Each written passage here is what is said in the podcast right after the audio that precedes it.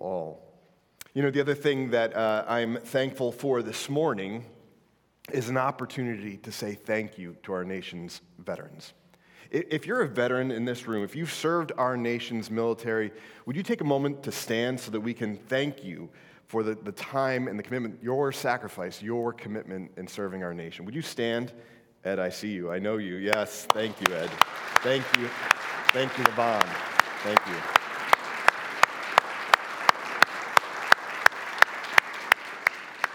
Thank you very much. You know, this is, this is a day that it is appropriate for us to learn to give thanks, to give thanks to, to the men and women who have served our nation's military, many who are still here today, some who have paid the ultimate sacrifice and are no longer with us. But uh, it is appropriate for us to give thanks this Veterans Day. You know, I, I personally have uh, a number of reasons to give thanks on Veterans Day. My maternal grandfather, he served in the Battle of the Bulge and uh, during World War II. My paternal grandfather was a decorated commander in the uh, Vietnam War in the Navy. Uh, my, my own mother, she served as a, a, nurse in the Army for a number of years. And uh, my father in law served working on submarines in the Navy. And so, all these people, uh, if, you, if you take the time to slow down and think about the people you have in your life, like Levon and, and Ed, uh, and, and consider the, the time that they took apart from their life to, to serve in our nation's military, it, it, it should do something in us, right? It should do something in us. But but I want to I want to challenge us to think a little bit about what it should do in us. See, I think each of the people I mentioned are, are people who are the recipients of our thanks. They're the ones that receive our gratitude. They're the ones that receive uh, our thanksgiving. And on Veterans Day, it's a day that we've set apart to express our gratitude to these individuals. I think this is an important thing to, to think about because we're, we're, we, we take the time on Veterans Day, which was this past Thursday, but for us as a church, the first chance we've had to gather since then, to, to give thanks to them, but not necessarily for them. It may sound callous, but, but hear me out. There's a very important distinction I want to draw here. See, Veterans Day, uh, according to the U.S. Department of Veterans Affairs, is a, a holiday that's commonly spelled with an apostrophe. V E T E R A N apostrophe S, right? When you see it in, in uh, an advertisements or, or in calendars and things like that online, it, it's spelt with an apostrophe, but that's not necessarily what it is. In that sort of grammatical spelling, it's saying it's a day that belongs to veterans. But that's not what it was intended to be it was intended to be a day for veterans, more attributive, more of uh, uh, the, speaking of the, the veterans plural, right? It was a day that we as a nation set apart to thank them. It's a day that we've designated a, a special time where we give them our thanks and our gratitude. On the, uh, the website, well, actually, I won't read what the website says, but, but I will read this part. They said that, that the spelling is without an apostrophe. Why? Because it's not a day that belongs to veterans, it's a day for honoring all our veterans. Again, in other words, Veterans Day is not, not a day when we give thanks for those veterans who served our nation's military. It's a day to give thanks to those veterans who have served in our nation's military. This is a time where we, we're, we're extending our hearts of gratitude to them. We're, we're, we're, we're, we're thankful to God, yeah, for creating these people, but, but ultimately, Veterans Day is a day where, where we are extending our gratitude to these veterans. The little bit of the history of Veterans Day on November 11th of 1919, the first year that we celebrated Veterans Day, which was at that time known as Armistice Day, uh, our, our then President of the United States, President Woodrow Wilson, said this in uh, his address to the nation. He said, out of this victory, referring to World War I, there arose new possibilities of political freedom and economic concert. The war showed us the strength of great nations acting together for high purposes, and the victory of arms foretells the, the enduring conquest which can be made in peace when nations act justly and in furtherance of the common interests of man. See, these are the things that we're grateful for. These are the benefits that we receive, the blessings, the, the, the peace, the, the common interests of, the, of man, the, the political freedom, the economic concert, working together with one another. But then he goes on to say, to us in America, the reflections of Armistice Day will be filled with solemn pride in the heroism of those who died in the country's service. That's what Veterans Day is. It's a day set apart to give thanks to those individuals who served in our nation's military. These are who we are grateful to. So on Veterans Day, we, we don't give thanks to God. We remember the men and women who have served our country and we give them, we give them our thanks. There's a distinction there. Yeah, I mean, hopefully we all have a level of gratitude to God. But Veterans Day is a day that we have marked apart to give thanks to the veterans who have served. Ironically, none of which uh, would feel, none of these individuals would feel comfortable being the center of attention and receiving the thanks for, for what they've done. But that's what the day is meant to be. And when it comes to our faith, there's a, a, a good connection here for us to think about. See, when it comes to our faith, there are many things that we have to be thankful for, that we can be grateful for when we, when we stop and take the time to think uh, on what we have to be grateful for. We, we can be thankful for God's forgiveness. Many of you may not realize this because we haven't taken the time to think about it, but, but God's acceptance is something that we all genuinely long for in the depth of our soul to be accepted and belong in the, the family of God. We, we, we're grateful for God's grace, a future inheritance that we're confident in, a spiritual family to belong to, righteousness, joy. All these things are things that we're grateful for. But then within the Christian faith, within, within our faith, there's really only one person to whom we give our thanks to. So this morning, I want you to open your Bibles to Psalm 105. I'm going to read Psalm 105, just the first six verses of the psalm. We're going to spend our time there this morning. And we're going to look at this idea of, of, uh, uh, of gratitude to God, cultivating this life of gratitude to God. In Psalm 105, verses 1 through 6. Let me read it for us. Oh, give thanks to the Lord Call upon his name. Make known his deeds among the peoples. Sing to him. Sing praises to him. Tell of all his wondrous works. Glory in his holy name. Let the hearts of those who seek the Lord rejoice. Seek the Lord and his strength. Seek his presence continually. Remember the wondrous works that he has done, his miracles and the judgments he uttered, O offspring of Abraham, his servant, children of Jacob his chosen ones. Father, we thank you for your word. We thank you that you have chosen to reveal yourself to us, your people, to, to this world, to your creation. Father, I pray that through your word this morning, you would, uh, that, you would break through whatever walls we've set up in our hearts, that we would see this gift that you offer us in Jesus Christ work in us in this word this morning, I pray. In Jesus' name, amen. Well, the life of gratitude is a life uh, that, that, that is describing a relationship. You know, kind of like the, this distinction of, of not just being thankful for God, but we're thankful to God, right? There's a relationship that we're trying to, to draw near to, to pay attention to. And, re- the reality of gratitude is that it's not something, uh, uh, it, it's, not an, it's not a science, it's more like an art, right? Uh, I think we'd like it to be like a science, that if I do X, Y, and Z, I'll be filled with gratitude. But the life of gratitude, the, the life of, of, this, the context of this relationship with God is, is more like an art than a science. I mean, a science is more formulaic, right? It's, it's kind of what we feel most comfortable with because we can control it. We can, we can decide, uh, you know, what we put into it and what we get out of it, right? It's kind of like if we add two parts of hydrogen, one part oxygen, and poof, you have a life of gratitude, right? You've, you've created gratitude.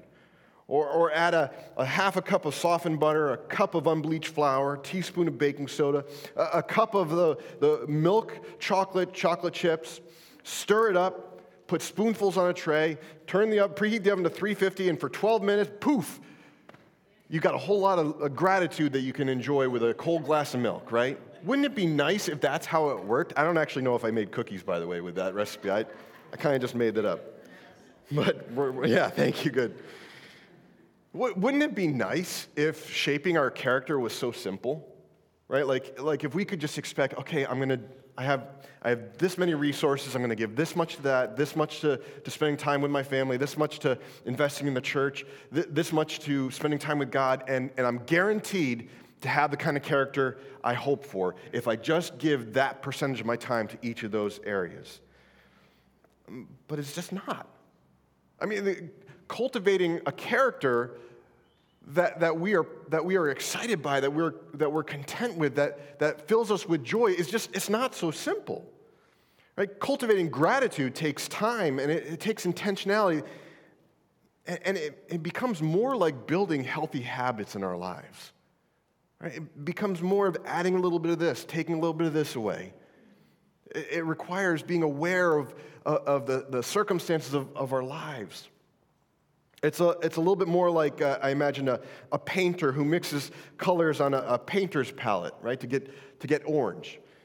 They don't start with a, a, quarter cup of red and a quarter cup of yellow and stir it up, and there you go. You got, you got the color you want. I, I don't think this is the kind of way that Bob Ross would have made his happy little trees, right?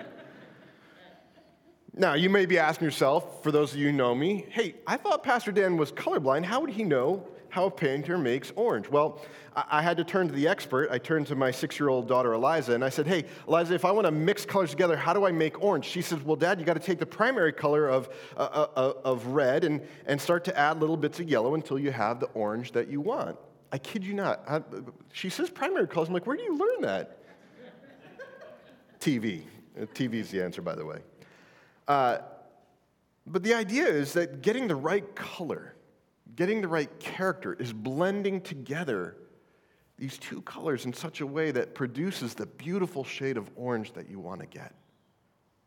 The reality is, the life you want, the, the life you hope for, requires this blending together the right kind of habits that you believe will result in the life of gratitude you long to live for.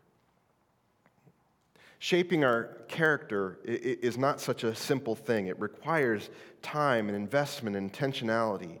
It requires building habits. The psalmist teaches us two key habits this morning that I think are, are necessary to living a life of gratitude. Those two habits are seeking the Lord and remembering. Now, considering seeking the Lord first, if God is the source of our gratitude, and by that, if, if He is the, the source of all that is good and pure and true and, and what is most real and pure in our hearts and minds and lives, if, if God is the source of our gratitude, and I believe He is, then it just goes to show that, that we exercise the habit of, uh, of seeking Him to maintain that life of gratitude, right? to, to, to turning to the source of gratitude and building that habit up of seeking Him so that we might see that gratitude take root in our lives. Psalm 105, verse 1 says, Give thanks to the Lord. And then he goes through a whole bunch of ways that we can do that. We can tell other people of what God has done. Through song, we express the, the depth of our soul. It's not just a matter of singing the words that are on the screen, but making the connection that, that our soul and the very depth of its being is aligned with these, with, with these biblical truths that we proclaim through song. You know, you know uh, it, it, we, could, we could stand up here and just read the scriptures the whole time, and, and that would be true, but there's something about stirring your soul through song that, that, that grabs at something deep within you that, that gives thanks to God. It doesn't just say, hey, I, I think I'm supposed to be thankful to God. It actually begins to articulate the language of your soul to God through song.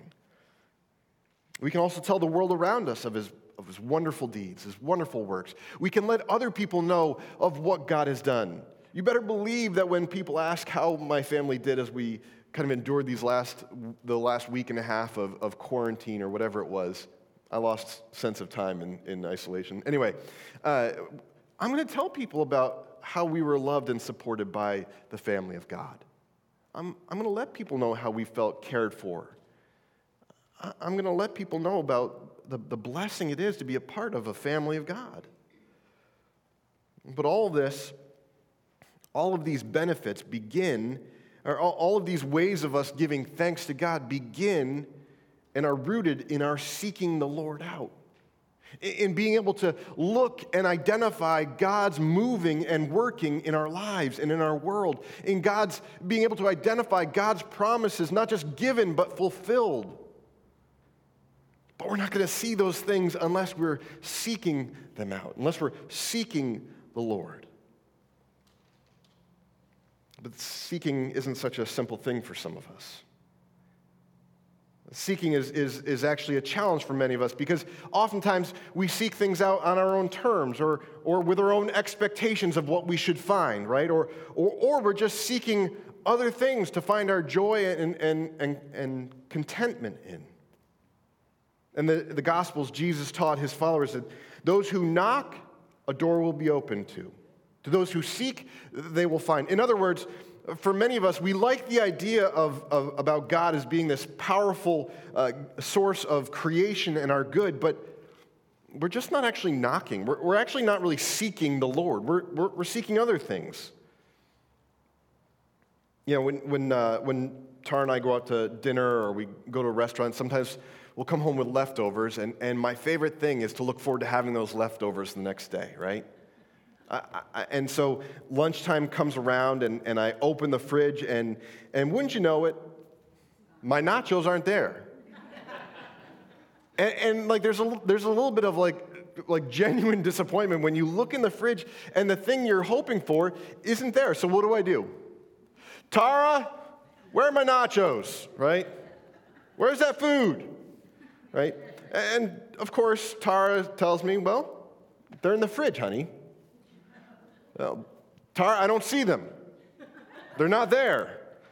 So finally, she gets up and comes over and she moves the broccoli out of the way. The thing that you don't want, right? She moves out of the way, and there they are. The nachos are right there. They're right behind the very piece of food you, you, you couldn't see beyond, right? Church, I think sometimes there are times in our lives where, where, where we treat seeking the Lord in our lives like this. Right? We like the idea of feasting on a relationship with the Lord, but, but we're not motivated to really move things around in our lives, to, to seek Him out, to pay attention to Him. We're satisfied with the easy answers, but we're not necessarily motivated to do the hard work of, of, of moving the broccoli and seeing what it is I truly open the fridge to go looking for. The other thing about seeking the Lord that I, think we need to consider is that oftentimes it's because we go looking for the solution to life's problems with a selfish intent or, or hardness of hearts. The other day I was looking for batteries, and, and I know where I put them. When we, when we moved, I knew where I put them. I said, I think this is a great idea. We're going to put them on a shelf in the laundry room, and so I'll know where to get them, right? But when I went to look for them, they weren't there. Someone in, well, I got stuck in the idea that the batteries should have been where I left them, right? so I'm, I'm, i look in the laundry room on the shelf, they're not there. I, I say, okay, well, maybe for some reason I put them in the garage because that's close to the laundry room. So I went and looked in the garage, not there. I checked my closet. I, I started getting creative. I checked my, the junk drawer in the kitchen, I checked the shelves in the living room. And, and then I'm like, you know what? No, I, I've got to be right. I can't be wrong here. So I go back to the laundry room and check there again because, you know, it doesn't matter how many times you look on that shelf. You still go back and look at the shelf because you're like, no, it's got to be here, right? I, I know that this is, I know what I know in my head. I'm not willing to accept that it's not there. See, my stubborn heart wouldn't allow me to consider looking in a place that I wouldn't have put them, right? My, my stubborn heart said, no, no, no. It's got to be where I know I put them. There's no other place it could be. Well, good thing I married such a smart wife because uh, she had reorganized the laundry room after we unpacked and, and, and moved some things around to make room for, you know, the detergent and, and the fabric softener and things like that that you need. And so uh, it, it, really wasn't something I was able, the batteries weren't something I was able to find until I humbled myself to ask for help. And it was only then that I, that I actually found them. See, church, too, too many of us are seeking life's answers without really asking for help along the way. We're not really turning to the Lord and saying, uh, like the man who says, I believe, help my unbelief. We're not saying, Lord, I want you, help me to find you. Lord, I, I, I need you, help me to see your hand at work in my life. We think in terms of religion, we, we, can, we, can, we can put our hands on God. We can, we can know Him theologically, and so we know what to expect from Him. But that's not true. We do know Him theologically, but God, God's ways are beyond our ways. There's so much that we have yet to learn about Him and know about Him and, and, and, and to trust in Him. I, I think we, there's a bit of humbling that has to happen in our seeking the Lord. You, you can't say, well, God, I gave you those 15 minutes this morning, so I'm not, I, I can't afford to give you any more of my, my, my, my mind space later on in the day. Seeking the Lord is a very humbling place where we, we, we reach out to Him and say, Lord, help me. Show yourself to me. In Psalm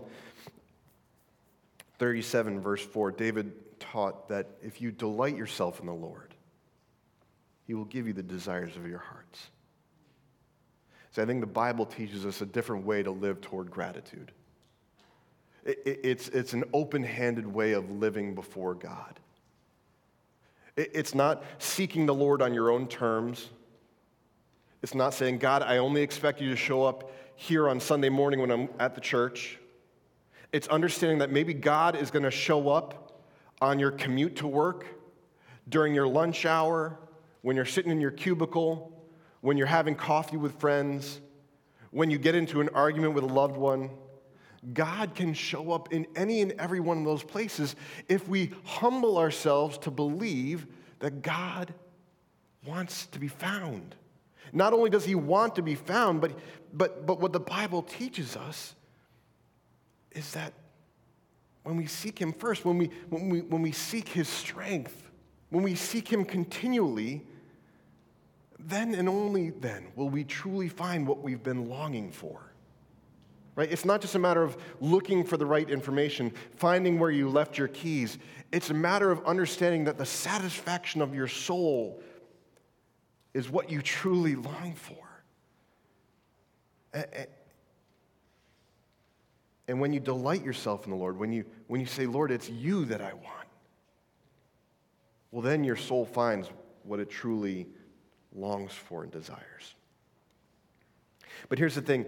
Gratitude is not something that's grown overnight right? Seeking the lord is not something you just you do once you do on sunday morning when we come together to worship and then you move on and you're you know you, you can compartmentalize your life Seeking the Lord is a daily, moment by moment habit that we cultivate. It, it requires putting off uh, this, this desire for instant gratification. It, it, it embraces the reality that what I truly want is worth the wait. And so I'm going to be persistent and persevere in prayer and, and in, in spending time with the Lord and thinking on Him and considering His his presence in my life in this very moment. And over time, there is a habit of a relationship that you have with the Lord where you come seeking Him with open hands, and He reveals Himself as a God who meets you in that place, comforts you, guides you, strengthens you. But it requires our continual habit of seeking the Lord. Gratitude is cultivated in your life over the long haul. And, and, and, honestly, it's often a lot harder than we like to think. Because it's not just a matter of building good habits, it's breaking some of those old bad habits. And breaking old stubborn habits in our hearts is not so easy, is it?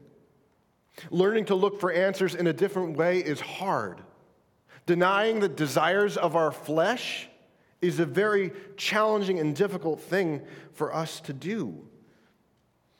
But when we learn to seek the Lord and His strength continually, I, I think when we, when we learn a, a different language of our heart, when, when we allow our heart to, to consider things from a heavenly perspective rather than from an earthly perspective, we begin to see that God wants to feed us with, those, with, with the very uh, relationship where we, are, we can't help but be thankful to God because his blessings and his promises and that relationship become so clear to us over time because of the, the energy and the investment we're, we're putting into seeking Him rather than seeking the things of this world. The second activity that I think we learn about in Psalm 105 is the activity of remembering. In Psalm 105, verses 5 to 6, uh, we read, Remember the wondrous works that he has done. Remember his miracles and the judgments he uttered, O offspring of Abraham, his servant, children of Jacob, his chosen ones. So I think, again, what the, what the psalmist is talking about here is building this habit. Through both action and, and thought, the people are to remember what God has done. Right? I mean, the Sabbath is, is meant to be a time where Israel stops from their labors and remembers God, remembers who it was that created all things, who it is that provides their every need who it is that has called them out of the, up out of the land of slavery, out of Egypt, who it was that led them through the wilderness, provided for them every step of the way, who gave them victory over their enemies, and it's not just the Sabbath that reminds them of these things. You know, the, the, the, festivals and celebrations that God established for his people, they weren't meant to be, you know, potluck suppers and family reunions where we come together and have a good time. They were meant to be a time where we come together and give thanks to God for who he is and what he has done, for the harvest he's given us this season, for the ways that he's provided, for, for his forgiveness and the atonement we have in Christ. These were meant to be festivals of remembrance. And, and, and, honestly, remembering was a key aspect of the life of Israel in the Old Testament. It, it was how they maintained their relationship with God. Listen to um, what we read in Deuteronomy chapter 4, verses 9 to 10. When, when Moses is giving the, the law that God had given him on Mount, Mount Sinai to the Israelites, he says this He says, Only take care and keep your soul diligently, lest you forget the things that your eyes have seen, unless they depart from your heart all the days of your life. Make them known to your children and your children's children. How on the day that you stood before the Lord your God at Horeb, the Lord said to me, Gather the people to me, that I may let them hear my words, so that they may learn to fear me all the days that they, have, that they live on the earth, and that they may teach their children so. Take care and keep your soul diligently, lest you forget the things that your eyes have seen.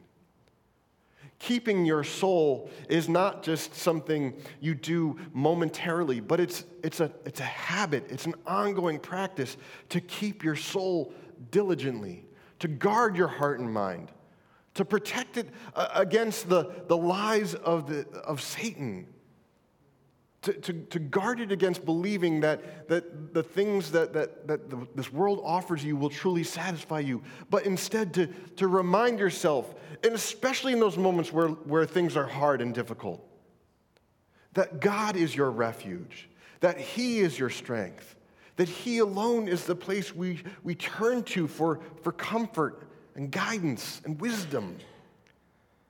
But, but not only that, that we would build the habit of maintaining our soul diligently, lest we forget what God has done, but that we would also share it with our children and our children's children, so that future generations would know of God's faithfulness. So that future generations would understand who God is and how He works. Listen, we're not born knowing how God works. We're born into a world of sin. We're, we're born separated from God. And so your children and your children's children need to be taught who God is, how He's faithful, how He desires to be with them. They need to understand the, the, the, the height and the depth, the length and the, the width of, of God's love for them. See, this is the sort of habitual memory that involves not just remembering who God was and what He had done, but, but sharing that with other people, letting them know what, who God is and what He's done. Parents, I challenge you to go home and ask your kids about building Ebenezer stones. The kids did this in Sunday school. And so, for those of you who may not know what an Ebenezer stone is, it's a stone pillar, a pillar that's made of stones that, that Israel was instructed to build at a moment in their history where they were called to remember God's help, where they were to remember that God is their help, and He showed up in their life as a nation in a particular point in history and accomplished what they needed. So, our kids they did this in Sunday school, but it wasn't to tell them that a good Christian remembers God. It was meant to help them build the habit of thinking on and remembering who God is. So, parents, go home and ask, ask your kids about that. In the New Testament, Paul tells believers in the Philippian church finally, brothers, whatever is true, whatever is honorable, whatever is just, whatever is pure, whatever is lovely, whatever is commendable, if there is any excellence, if there's anything worthy of praise, think about these things. What you've learned and received and heard and seen in me, practice these things, and the God of peace will be with you. See, he's telling them think on, remember, fill your hearts and minds with whatever is true, pure, lovely, commendable. Build the habit of remembering who God is and what he's done. Build the, the habit of, of remembering what God has done in the past, what He's doing now, and, and hold with great hope the promises of what He's promised to do in the future. And, and as you build that habit, take hold of this promise that the God of peace will be with you. See, the, the problem for many of us, and myself included, is it's a lot easier to remember the bad, to, to focus on and remember uh, all my failures, to, to, to, to pay attention to those places where I, I, I messed up. I said the wrong thing. I, I, I did the wrong thing. I made a bad decision. I responded out of anger, or I was impatient with my kids, or, or whatever it would be. It's so easy to focus on the bad, it's very hard to remember the good. We remember the good in the moment, don't get me wrong. We celebrate those moments where God has shown up and blessed us, or, or where He's comforted us, or where He's guided us and been our strength. But it's so hard to stay in that place. Uh, rather, it, it, it's easy to remember the, our failures rather than God's blessings. Church, this is a habit we have to break. This is a habit we have to say, hey, listen, God, you're, you're not calling me to dwell on my sin. You're not calling me to dwell on what has gone wrong in my life. Don't get me wrong, I'm not saying we should ignore these moments in our lives where we've sinned against God or sinned against another person. I'm not saying we should just uh, kind of skirt past the negative things in our lives. But, but God calls us to remember Him, to, to dwell on His goodness, His blessings. As disciples of Jesus, as followers of God, what does that look like in your life?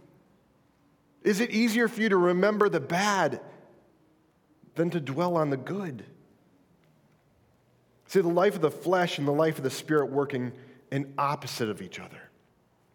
It, your flesh reminds you of your failures and your sin, and, and it's so easy to listen to this.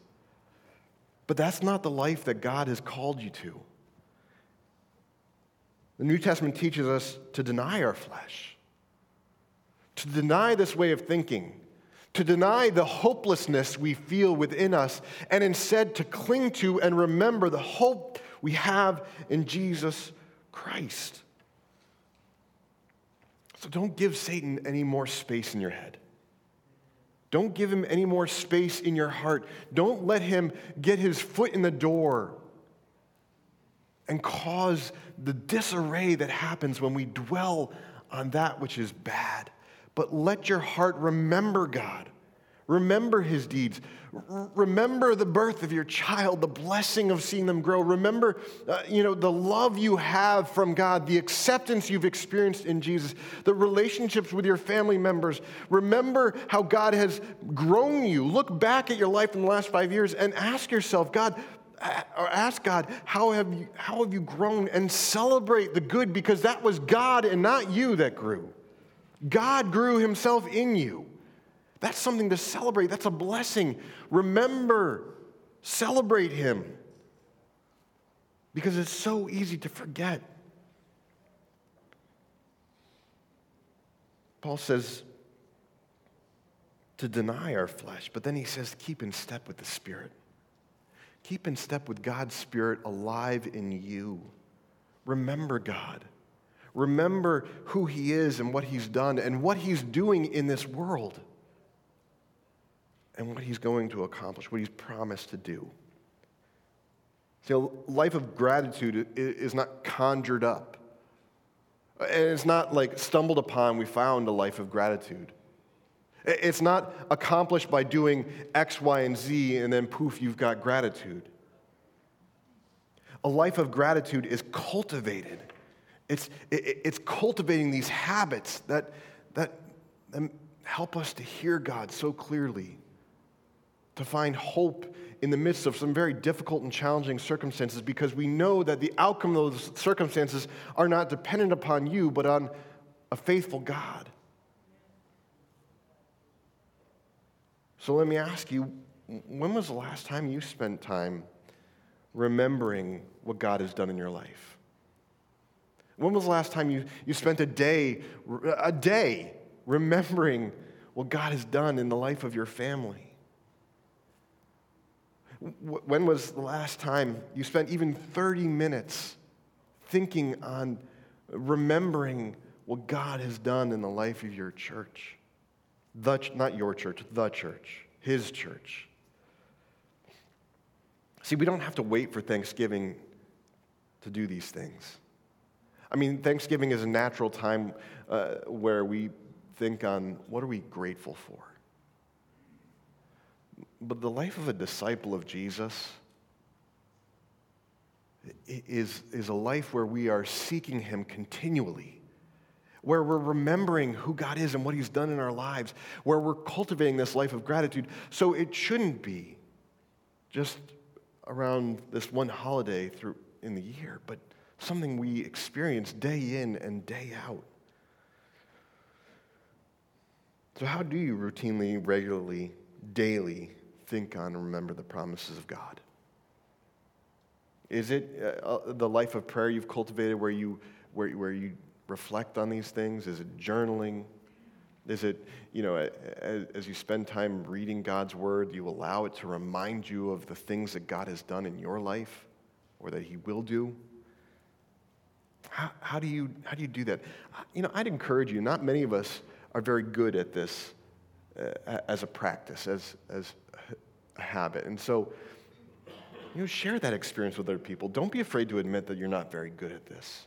See what sort of things you, you hear other people doing to remember what God has done. Maybe it's even crocheting, you know, something, or, or, or through art, painting something that you can hang on the wall. Maybe it's through a song that, that, that, you, that you gravitate to for a reason. You just need to spend more time thinking, why am I gravitating toward this song? Why, is it, why does it stir something in me? Uh, a sense of gratitude to God. Think on these things, remember Him, but don't stop seeking Him. Church, this Thanksgiving, I, I, hope our gatherings are filled with laughter, with love, with, with the encouragement of being together. I, I genuinely do. But most of all, I hope that your Thanksgiving is filled with sharing memories of the goodness of God. I, hope that your Thanksgiving is filled with, with the sort of remembrance that, that, that, that reminds you of the hope, that, that kindles that hope in your hearts, and that, that shares with that next generation of the hope they have in Jesus as well. So, church, seek the Lord continually. Remember his many wondrous deeds and promises. Give thanks to the Lord. Sing praises to his name, you children of Jacob. Let me pray.